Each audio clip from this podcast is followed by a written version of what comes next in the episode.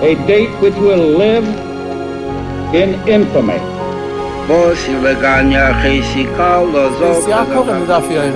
Both of those projects, initiatives, got off the ground because of the Ger The 11 Olympic team members slain in West Germany. The Olympic Games. Zugerecht waren Brüder in Amerika. Soldaten Shabbos at the Skizar. Out of the 24 who were killed were Americans who had come to learn in Hebron. I say one million Jewish children who were made to be cut loose.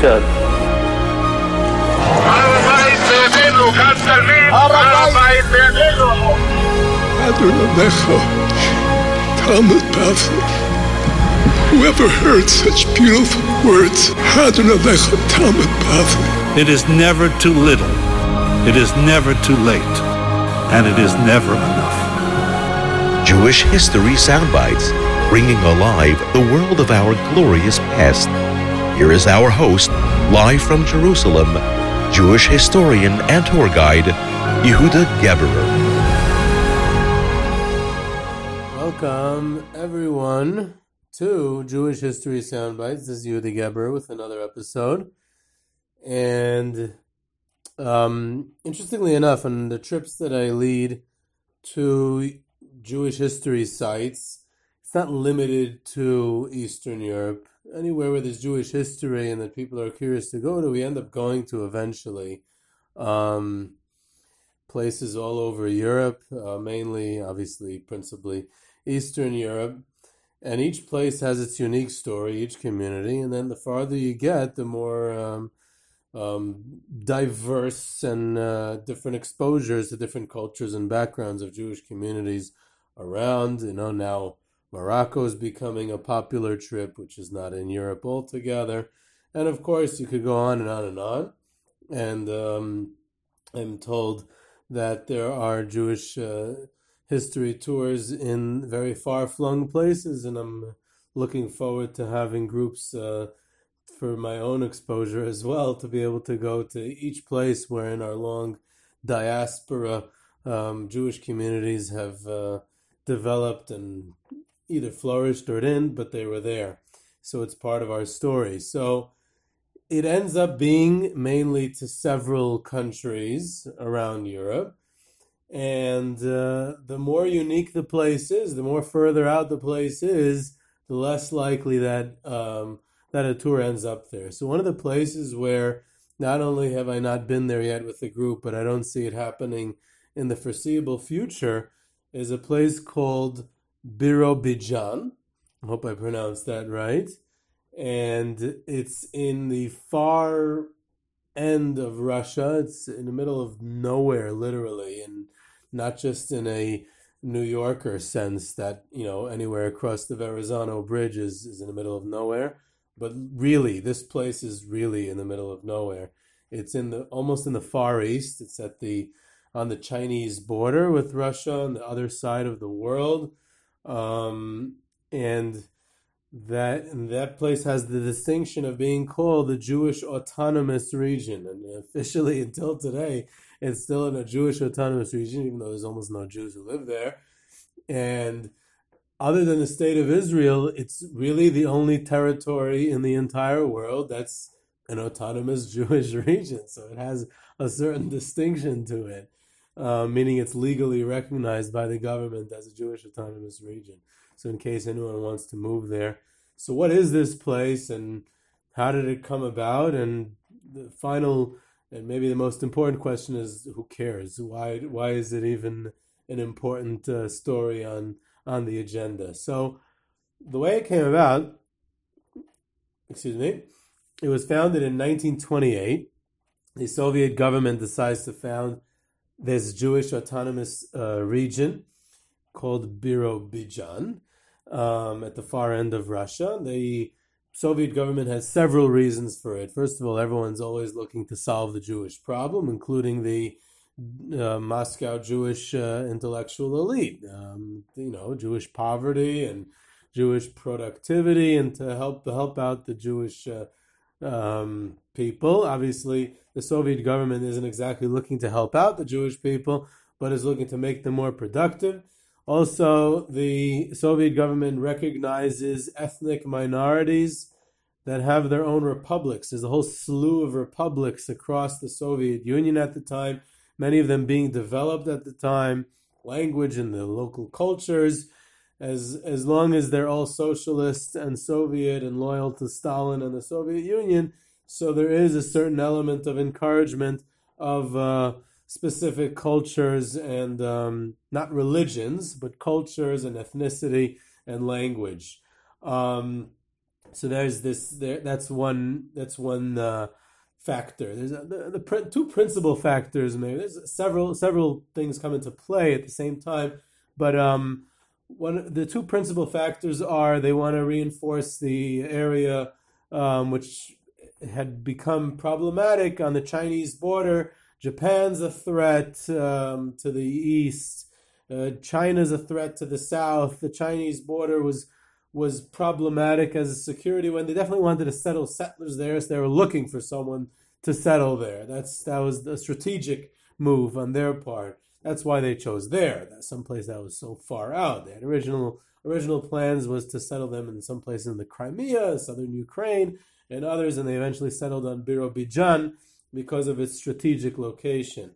Um, and then another main reason was uh, very simply to combat Zionism. Uh, Stalin and the Soviet government saw Zionism as a threat. It was Jewish nationalism. in the same way they had an issue with the Jewish religion or any religion, they had a problem with Jewish nationalism in the sense that it would be to create a Jewish national state that had ties to the West, right? The Jewish nationalism at that at that time was married to British imperialism. This is ten years after the Balfour Declaration, and um, they see Zionism as a threat to Marxism. Even though the set, many of the Jewish settlers there had Marxists in in Israel at the time had Marxist sympathies, but that's a story in itself. Um, so to to say that to Stalin and the Soviet government essentially are saying we recognize Jewish nationalism, we recognize the need for Jews to have a territory, but it doesn't have to be in Israel. It has nothing to do with the Jewish past, the Jewish religion. It has nothing to do with British imperialism. It doesn't have nothing to do with the Hebrew language, which is a problem according to the Soviets. The official language in Birobidzhan is Yiddish, and Yiddish culture, Yiddish secular, socialist, communist culture is respected and recognized. A Yiddish newspaper can be developed, and that's the other main reason that it's developed is to combat. Now here, here's a territory. Here the Jews have their own territory. It's autonomous. It's Jewish. It has Jewish culture, and Jews can settle there. And the propaganda machine goes into play, and the Jews of the Soviet Union are encouraged to move east they even do propaganda outside of the Soviet Union, try to encourage Jews from other places to move there.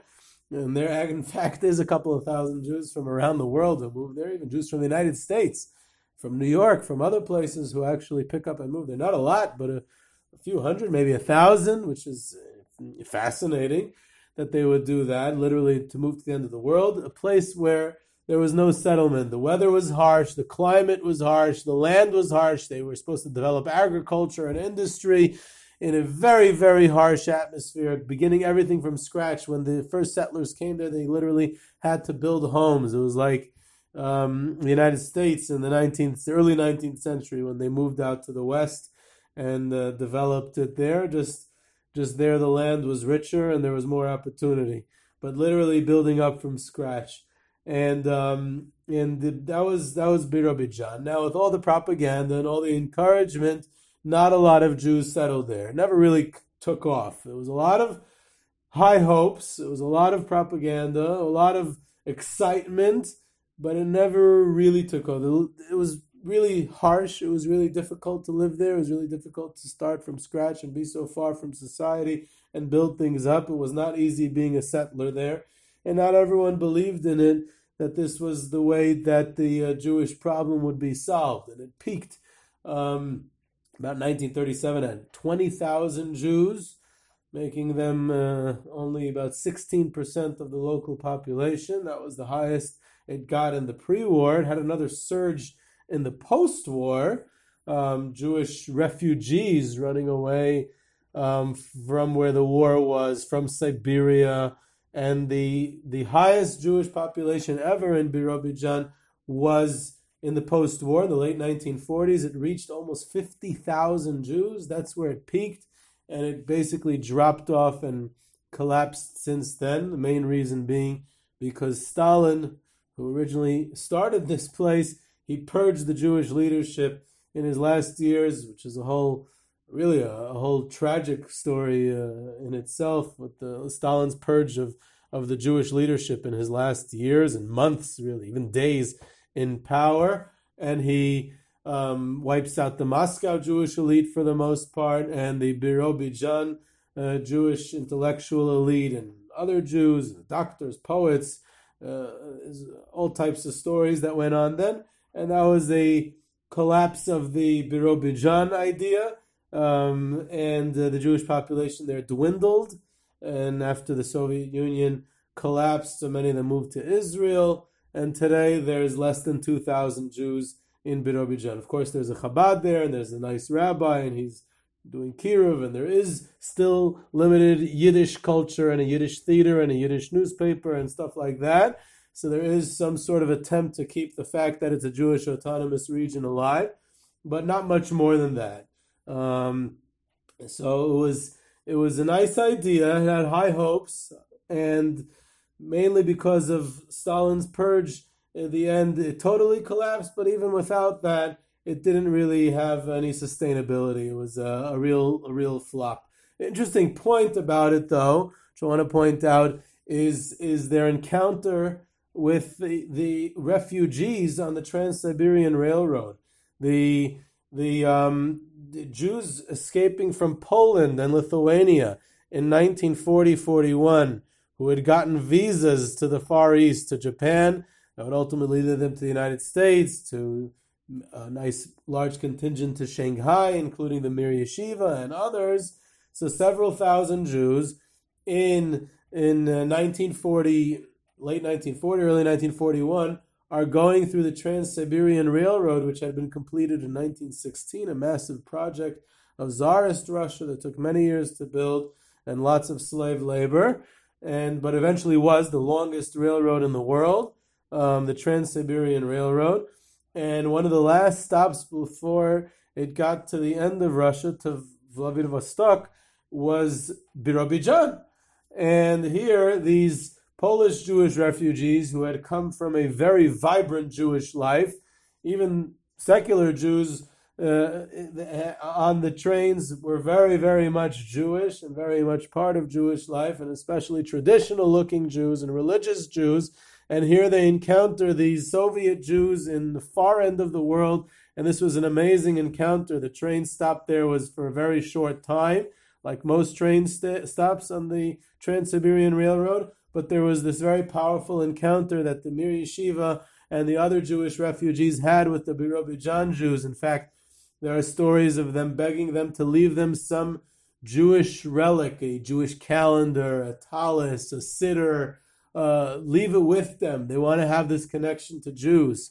And, uh, you know, there's stories of emotional encounters, of teary encounters of this far flung Jewish community finally meeting Jews from the center of Jewish life, from Poland, and just for a few minutes that they can interact with them to beg them for something Jewish.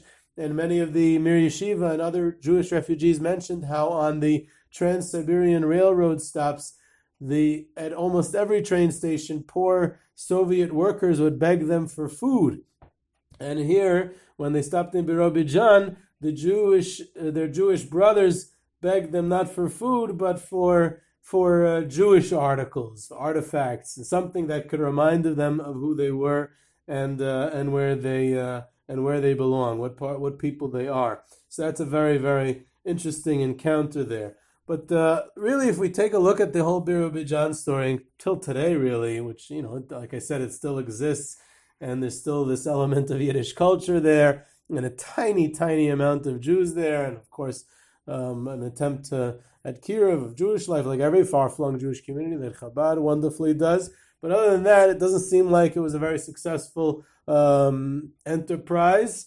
And what what do we what do we have from this uh, this story that really has, you know, you know this uh, the Soviet attempt at Yiddish culture, you know, or Jew- Jewish autonomy. Um, you know, the main street in Birobidzhan is is called Shalom Aleichem Gas, named after the great Yiddish writer. There's a statue of Shalom Aleichem, and the you know Yiddish humor and Yiddish theater always have played a role there in a Soviet way, in as long as it conformed to the Soviet way.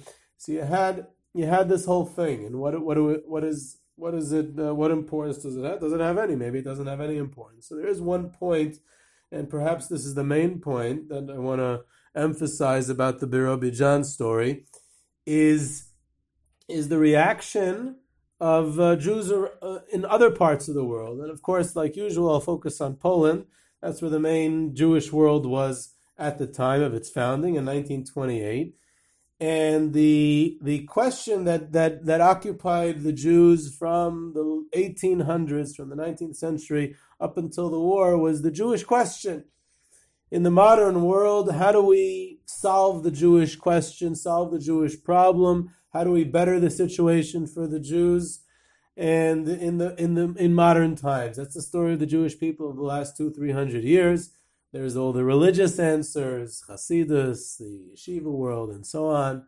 There's all the nationalism answers, such as Zionism and other solutions. There's the biggest answer of all, which was emigration to find new horizons. And there was, of course, all types of other answers, assimilation, and there was the the uh, socialisms and all the variants of that, and many, many uh, creative solutions to the Jewish question in the modern world. And one one issue that was raised by many leading Jewish intellectuals, politicians, writers, uh, leaders at the time was the lack of a Jewish territory, the fact that they had no central point of territory, which was the main point that Zionism was trying to make. And while most Zionism, Zionist parties and ideologues and ideologies followed a romantic form of Zionism. In other words, it, it's part of Jewish tradition, part of the Jewish religion, which which many of them no longer believed in, but they knew it had existed and it was firmly implanted in them. Um, that it was part of the bedrock of the Jewish tradition throughout all the years, and um, and the and it's a place where there's Jewish history, the Beis Hamikdash, the Commonwealth, the government that had once existed there and this is a place that they should return to, and it's a return to Zion, and it's creating, recreating the Jewish uh, uh community in, in, in Zion. There were other, while that romantic form of Zionism is the mainstream, the overwhelming majority of Zionist movements, but there exists another idea that's much more pragmatic and practical, and it's kind of like Zionism by default or not really Zionism by default, but making uh, a state in Palestine, in Israel, by default, because there's nowhere else. Um, and that was a position held mainly by more, um, more by Jews who who were supporters of Yiddish culture, who lived in the here and now. They lived in trying to solve the problems of Jews in Poland, not through immigration but rather solving the problems, the day to day problems of the working masses. They were very socialist, borderline Marxist, communist parties. The most prominent of these political parties in Poland in the interwar period was the Poale Zion, which had split in 1920 to the right and the left, and the majority and the stronger party was the left Poale Zion, which was called the LPZ, Left Poale Zion and this is the party actually of the famous Jewish historian of the Warsaw Ghetto, Emanuel Ringelblum. He was very active in the LPZ in the interwar period. And the idea that they had, it was founded by Ber Borochov, a famous Jewish intellectual who died very young, who said that the main problem of the Jews is economic, We have to fix the Jewish economic problems. The Jewish workers can't unite as tailors. The Russians unite as coal miners because it's easier for coal miners to form a union. But it's hard for tailors working in their homes to form a union. That was a famous saying of Ber Borochov. And therefore, the main problem of the Jews is economic. He was very socialist, very Marxist, and his solution was very creative. He said if there was a central territory where Jews could go to and be safe and build a strong economic base, and he was a big supporter of Yiddish culture, secular Yiddish culture. In other words, the Jews would have their own language, Yiddish, they would build their own culture and develop it, they would have their own place, and it would center around that. Not only would it solve the problem of the Jews for the people who lived in this location, but it would also solve the problem of the Jews in the diaspora because they would identify with this place from far. And there would be a strong economic base and a strong cultural base even for the Jewish diaspora. That's what he envisioned. And he said there is no other place that would solve the problem as a territory. The Jews need that territory. So Zion, Palestine, can serve as that territory and it's a practical solution. It's not a romantic Zionism, and he he always and the the LPZ took that position. They always called it Palestine, not Eretz Yisrael, and uh, it was a very different form of Zionism. It's hard to even call it Zionism in that context. And having said all that, so what ended up happening was that in 1928, the Soviet Union, who was the great savior for many of these leftist socialist political groups in even in, in Poland, in independent Poland, where communism was illegal at that time. But um, but here there was now a Jewish autonomous region region called Birobidzhan. So what do they need Zion for? What do they need Zion for? What do they need Palestine for at this point? And that became a major issue of public debate in Poland at the time that Birobidzhan was founded. Do we still insist on Palestine? because of the romantic vision? Or do we need a territory? And Birobidzhan can solve that. Look, the Soviet Union has provided it. And we always were uh, kind of on the Soviet side. We weren't into this British imperialism. We, we were always more Marxist. We're always here for the Jewish workers anyway. And believe it or not, this became a major uh, public debate. And how do they define, especially within a party like the LPZ, like the Left Poale Zion, which had tens of thousands, if not more, members across Poland at the time. And eventually, what happened was is that Birobidzhan became the flop that it was. Not only did not a lot of Jews move there, but the Russian Soviet Jews did not buy into Yiddish culture. Russian Jewry in the interwar period, which is a whole story in itself, was assimilating. And they were embracing Russian as a language, Russian culture. They were leaving Judaism even as a tradition, even as a national identity and therefore the LPZ and other Polish political parties moved closer to the Zionist movement, moved closer to the vision of Zionism in its mainstream form, and even rejoined officially the Zionist movement at some point. And therefore, it's a it, it was an interesting question that came up, and it might be even relevant today. Very often, people in the diaspora consider themselves Zionists, and they have no intention of ever moving to the state of Israel, because Zionism has become a national identity. And it's something that a per- gives a person, gives nationalism anywhere in the world, it's not limited to Jews. It gives a person a sense of national identity, gives themselves a connection to something, and they don't have to physically live in the territory where the nationalism exists as a government, but rather it's an issue of identity, even from afar, that this territory where the nationalism is, exists is something that I identify with and is something that is part and parcel of who I am. And that's definitely a major part of the Jewish story in the in modern times. So this was Yehuda Geber with Jewish History Soundbites, a little bit about Birobidzhan, and maybe a tour. We'll get there someday, but we have many, many other places around the Jewish world to get to first. So if you want to reach me at ygebss at gmail.com for tours, trips, and of course, questions, comments, and sources. You can subscribe now to Jewish History Soundbites on iTunes, Google Play, Spotify, Stitcher. Follow us on Twitter at JSoundbites, and I hope you enjoyed.